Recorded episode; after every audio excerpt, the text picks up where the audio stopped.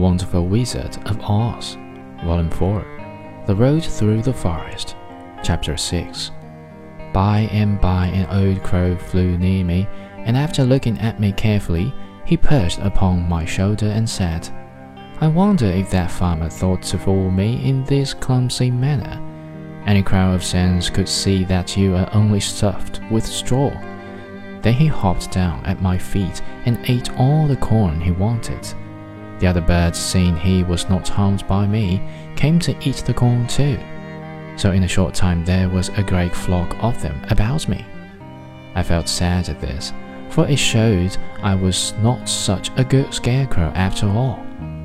But the old crow comforted me, saying, "If you only had brains in your head, you would be as good a man as any of them, and a better man than some of them. Brains are the only things worth having in this world, no matter whether one is a crow or a man."